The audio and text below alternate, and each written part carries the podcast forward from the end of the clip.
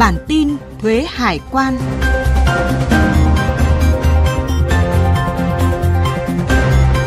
Xin kính chào quý vị. Đây là podcast bản tin thuế hải quan của Thời báo Tài chính Việt Nam. Bản tin xuất bản định kỳ 2 số một tháng ngày 15 và 30 hàng tháng. Nội dung chuyên sâu hướng dẫn tư vấn giải đáp chính sách trong lĩnh vực thuế hải quan cho cộng đồng doanh nghiệp, người dân. Mời quý vị cùng lắng nghe. Tổng cục Thuế vừa có thư ngỏ gửi cộng đồng doanh nghiệp về việc áp dụng thuế thu nhập doanh nghiệp bổ sung theo quy định chống sói mòn cơ sở thuế toàn cầu. Tổng cục Thuế khuyến khích doanh nghiệp trao đổi, làm việc với cơ quan thuế quản lý trực tiếp, cung cấp thông tin cụ thể về doanh nghiệp.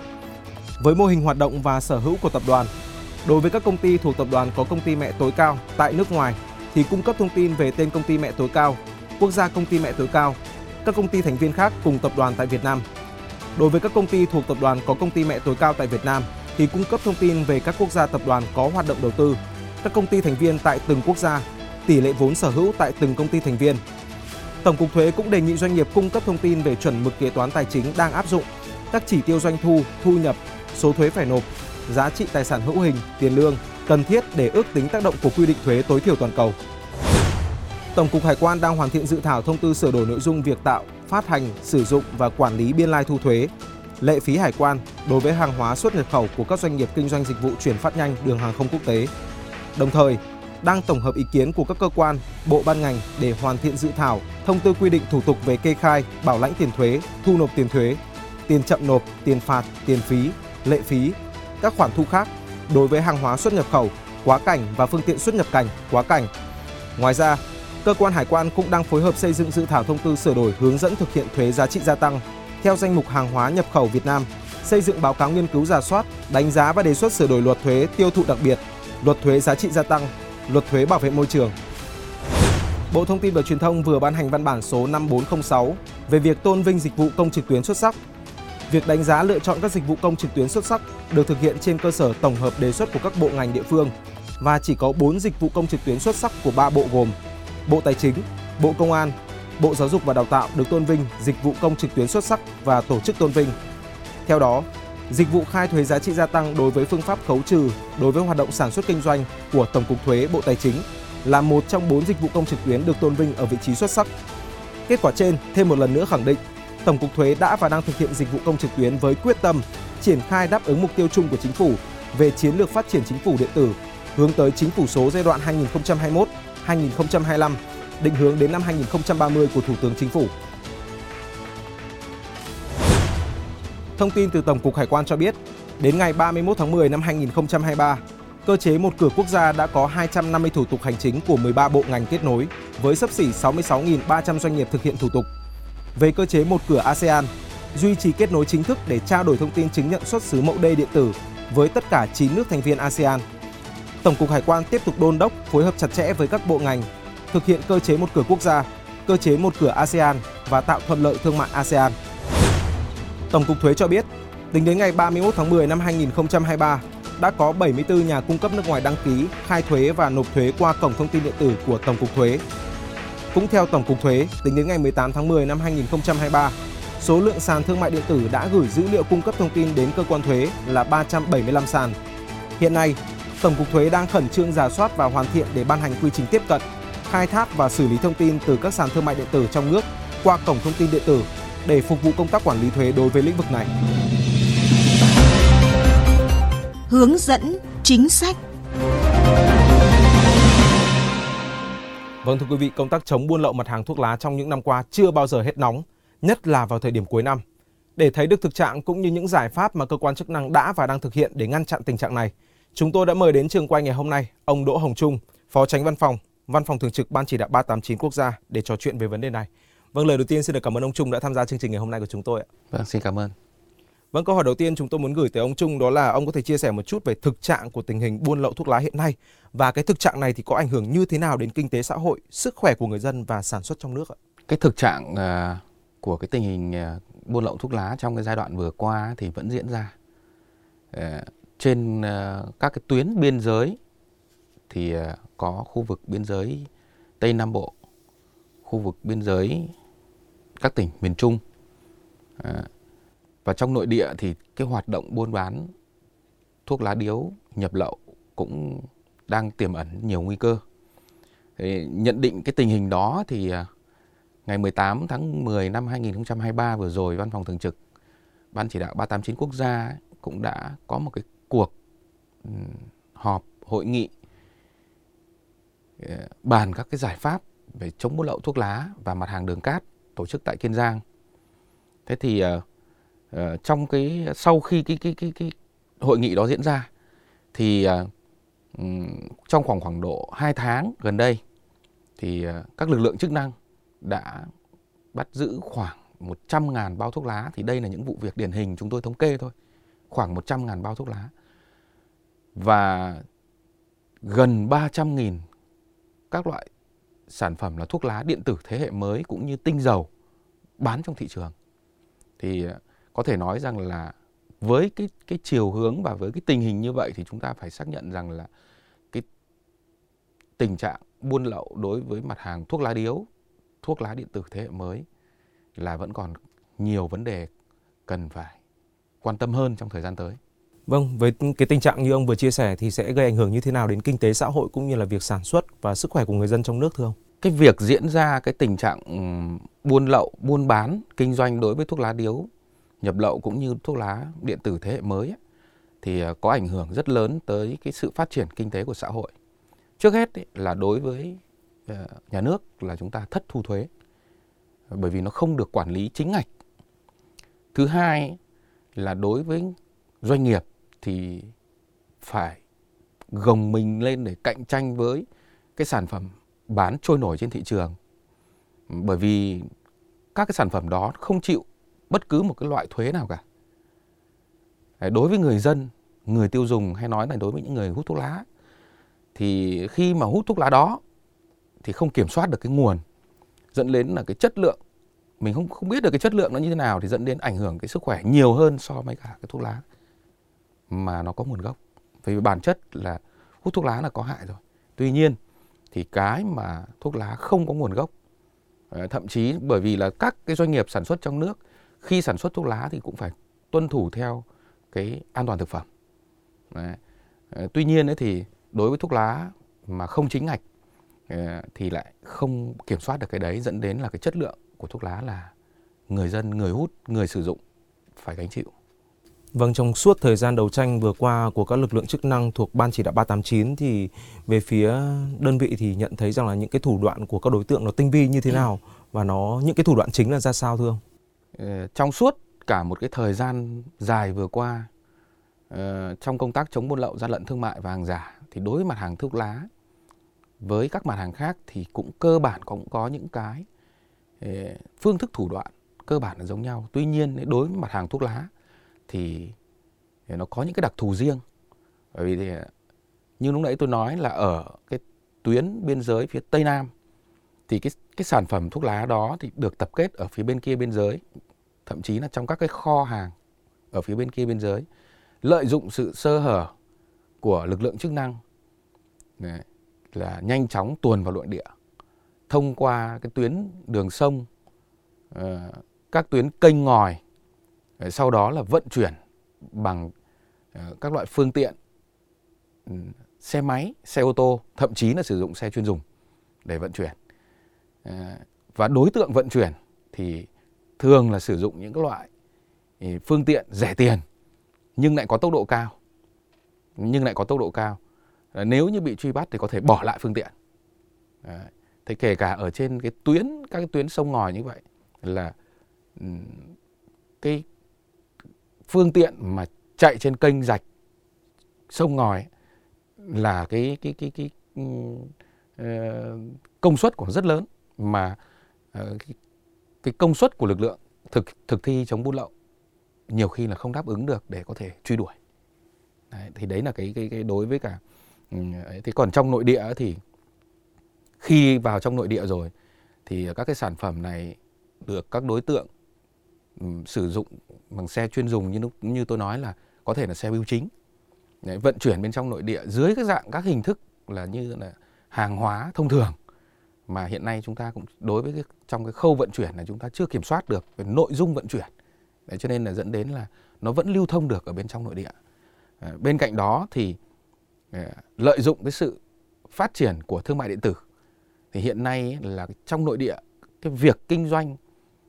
của đối với thuốc lá nhập lậu nếu nói vào bày bán ở bên ngoài là rất ít và rất ít và thường sử dụng bán trên các nền tảng xã hội Facebook, Zalo, thậm chí là TikTok. Đấy, đăng bán và khi có uh, người mua thì bắt đầu ship hàng. Thì ship hàng thì lại thông qua cái hệ thống shipper mà chúng ta cũng không kiểm soát được cái nội dung vận chuyển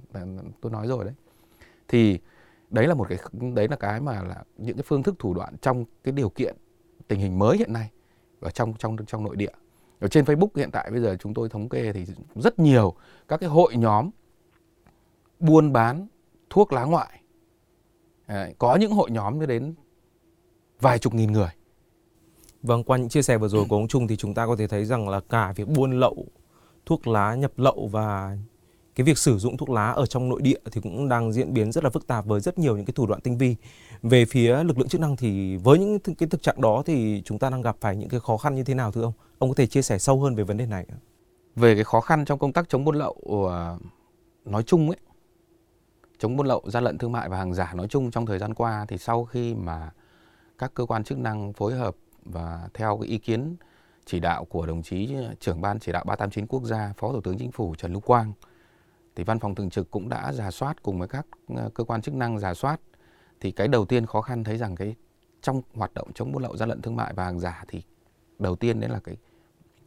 thể chế cơ chế chính sách của mình chưa đồng bộ hoàn toàn chưa đồng bộ hoàn toàn dẫn đến là có những lúc trong quá trình thực thi đấy, là bị vướng về cơ chế chính sách. Đấy là cái thứ nhất. Sau khi giả soát thì vừa rồi chúng tôi cũng đã gửi về các đơn vị chủ trì theo cái nhiệm vụ và chức năng của các đơn vị để tiến hành sửa đổi, bổ sung và thậm chí là có thể là thay thế để trong thời gian tới là cái hành lang pháp lý của chúng ta tốt hơn trong công tác chống buôn lậu, gian lận thương mại và hàng giả. Trong thực địa và trong thực tế thì lực lượng thực thi nhiệm vụ chống buôn lậu gian lận thương mại hiện nay thì cũng có những cái khó khăn nhất định, ví dụ như là về trang thiết bị, phương tiện để thực hiện nhiệm vụ chống buôn lậu và gian lận thương mại là còn hạn chế. Bởi do nhiều cái quy định quy định về quản lý tài sản, quy định về mua sắm, rồi các cái quy định khác của pháp luật, dẫn đến là có những phương tiện, trang thiết bị phương tiện là chưa đã đáp ứng được cái yêu cầu trong công tác chống buôn lậu trong thời gian tới đây thì các lực lượng chức năng cần phối hợp với nhau như thế nào để có thể ban hành ra một cái chế tài nó hợp lý hơn, để các đối tượng ờ, những cái chế tài của chúng ta có thể chặt chẽ hơn để các đối tượng không thể lách qua được, thưa ông? Ờ, thực ra thì ờ, các cái giải pháp trong cái thời gian tới của các lực lượng chức năng ấy, thì trong cả một cái chặng đường dài về công tác chống buôn lậu, gian lận thương mại và hàng giả, cho đến tại thời điểm này thì chúng ta vẫn đang thực hiện nghị quyết 41 năm 2015 của Thủ tướng Chính phủ về tăng cường công tác chống buôn lậu gian lận thương mại và hàng giả. À, và đặc biệt là có chỉ thị số 30 về tăng cường công tác chống buôn lậu đối với mặt hàng thuốc lá. Thì trước hết là các lực lượng chức năng phải tiếp tục phải tuân thủ và thực hiện nghiêm túc hai cái văn bản này đã. Sau đó là phải tăng cường công tác phối hợp giữa các lực lượng với nhau. Đấy. Rồi vào cuộc quyết liệt hơn. Đấy. Và đặc biệt là phải ừ, tự gương mẫu từ cán bộ công chức trong cái đội ngũ thực thi thì chúng ta mới giải quyết được căn cơ cái nội dung này. Tất nhiên nó còn nhiều cái giải pháp khác thì nó liên quan đến các ngành lĩnh vực nhưng về giải pháp chung thì đối với, với tôi nhìn nhận là như vậy. Vâng như chúng ta cũng đã chia sẻ ở phần đầu chương trình là thực trạng buôn lậu thuốc lá trong thời gian gần đây thì diễn biến rất là phức tạp và đặc biệt là trong thời điểm cuối năm giáp Tết Nguyên đán thì những cái tình trạng này nó sẽ còn diễn biến phức tạp hơn và trong cái thời gian này thì về phía lực lượng chức năng uh, có cái biện pháp gì để chúng ta có thể siết chặt quản lý thưa ông? Ở cái giai đoạn à, giáp Tết ấy, thì năm nào Văn phòng Thường trực Ban Chỉ đạo 389 quốc gia cũng tham mưu cho uh, lãnh đạo Ban Chỉ đạo 389 quốc gia ban hành những cái văn bản chỉ đạo uh, về công tác uh, kiểm tra trước, trong và sau Tết Nguyên đán hàng năm thế thì uh, ngoài những cái nội dung các cái giải pháp thường xuyên vẫn được uh, thông tin đến các lực lượng chức năng cũng như các cái hội nghị hội thảo thì ờ, vào cái dịp cuối năm ấy thì chúng tôi đã có ừ, đang dự thảo một cái văn bản để trình đồng chí Phó Thủ tướng Chính phủ trưởng ban chỉ đạo 389 quốc gia ban hành để tăng cường công tác chống buôn lậu gian lận thương mại hàng giả trong giai đoạn trước, trong và sau Tết Nguyên đán. Vâng, về phía lực lượng chức năng thì chúng ta có thể thấy đang vào cuộc rất là sát sao rồi. Tuy nhiên về phía các doanh nghiệp thì cũng cần phải phối hợp với cơ quan chức năng như thế nào để chúng ta có thể giảm thiểu được cái tình trạng này thưa ông? Hiện tại bây giờ là khối doanh nghiệp và với các cơ quan chức năng ấy thì ờ, cần phải có cái sự phối hợp nhịp nhàng ờ, để làm sao mục đích là để cung cấp các cái thông tin, chia sẻ thông tin, thậm chí là chia sẻ về biện pháp và giải pháp phối hợp cùng với các cơ quan chức năng để đưa ra các cái biện pháp hiệu quả hơn trong công tác phòng chống thuốc lá lậu.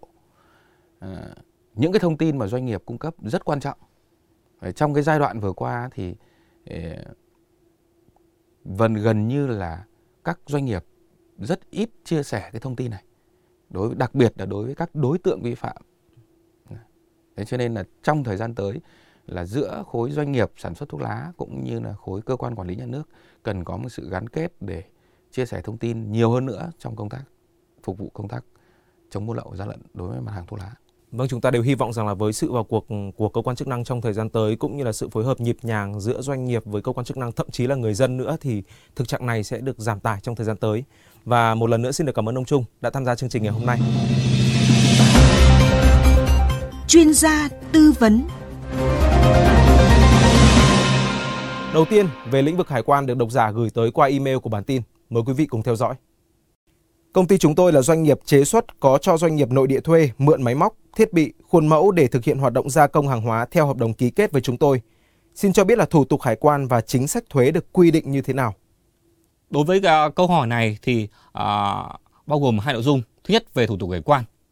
Uh, doanh nghiệp chế xuất thực hiện thủ tục tạm xuất, doanh nghiệp nội địa thực hiện thủ tục tạm nhập. Sau khi kết thúc hợp đồng thuê mượn, doanh nghiệp nội địa thực hiện thủ tục tái xuất, doanh nghiệp chế xuất thực hiện thủ tục à, tái nhập hàng hóa đã cho thuê mượn. À, về chính sách thuế, đối với chính sách thuế thì à, được xem xét trên hai chính sách, một là về thuế nhập khẩu. À, đối với thuế nhập khẩu, doanh nghiệp nội địa phải kê khai nộp thuế nhập khẩu khi thực hiện thủ tục tạm nhập và không được hoàn thuế nhập khẩu khi à, đã nộp khi thực hiện thủ tục tái xuất. Trị giá tính thuế nhập khẩu đối với hàng hóa đi thuê mượn được thực hiện theo quy định tài khoản 9 điều 1 thông tư 60 2019 của Bộ Tài chính. Trường hợp doanh nghiệp nội địa nhập khẩu máy móc thiết bị được thỏa thuận trong hợp đồng gia công để thực hiện hợp đồng gia công thì doanh nghiệp nội địa được miễn thuế nhập khẩu theo quy định khoản à, tại à, điểm C khoản 1 điều 10 nghị định số 134 2016 à, của chính phủ về thuế giá trị gia tăng. Đối với thuế giá trị gia tăng thì doanh nghiệp nội địa đi thuê mượn đăng ký tờ khải quan theo loại hình tạm nhập tái xuất không phải nộp thuế tự tăng do hàng hóa tạm nhập tái xuất không thuộc đối tượng chịu thuế gia tăng. Trường hợp đã hết thời hạn cho thuê mượn nhưng doanh nghiệp nội địa tiếp tục sử dụng không tái xuất thì doanh nghiệp nội địa phải thực hiện thủ tục thay đổi mục đích sử dụng và kê khai nộp thuế tự tăng cùng với thuế nhập khẩu trên tờ khải quan mới theo quy định tại khoản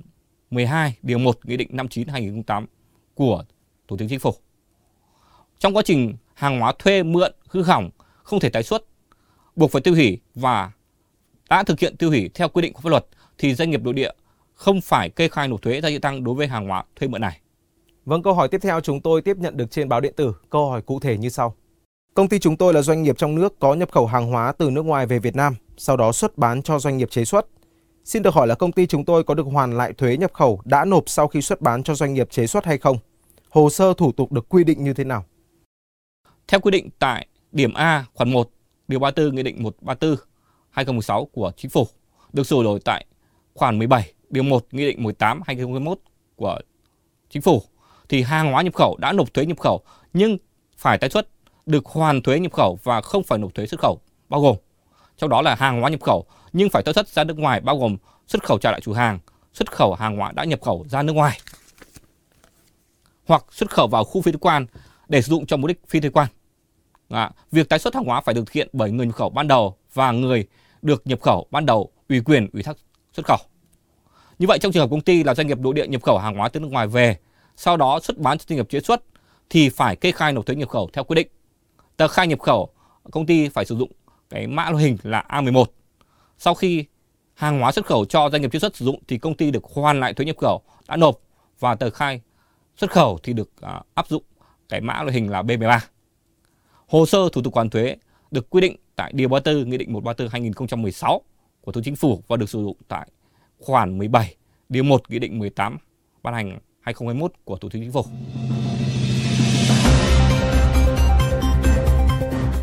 Những thông tin vừa rồi đã kết thúc podcast bản tin thuế hải quan của Thời báo Tài chính Việt Nam.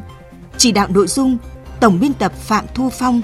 tổ chức sản xuất Nguyễn Khắc Nhật, thực hiện Hồng Vân, Mạnh Tuấn, Văn Tuấn. Cảm ơn quý vị đã quan tâm lắng nghe. Xin kính chào và hẹn gặp lại.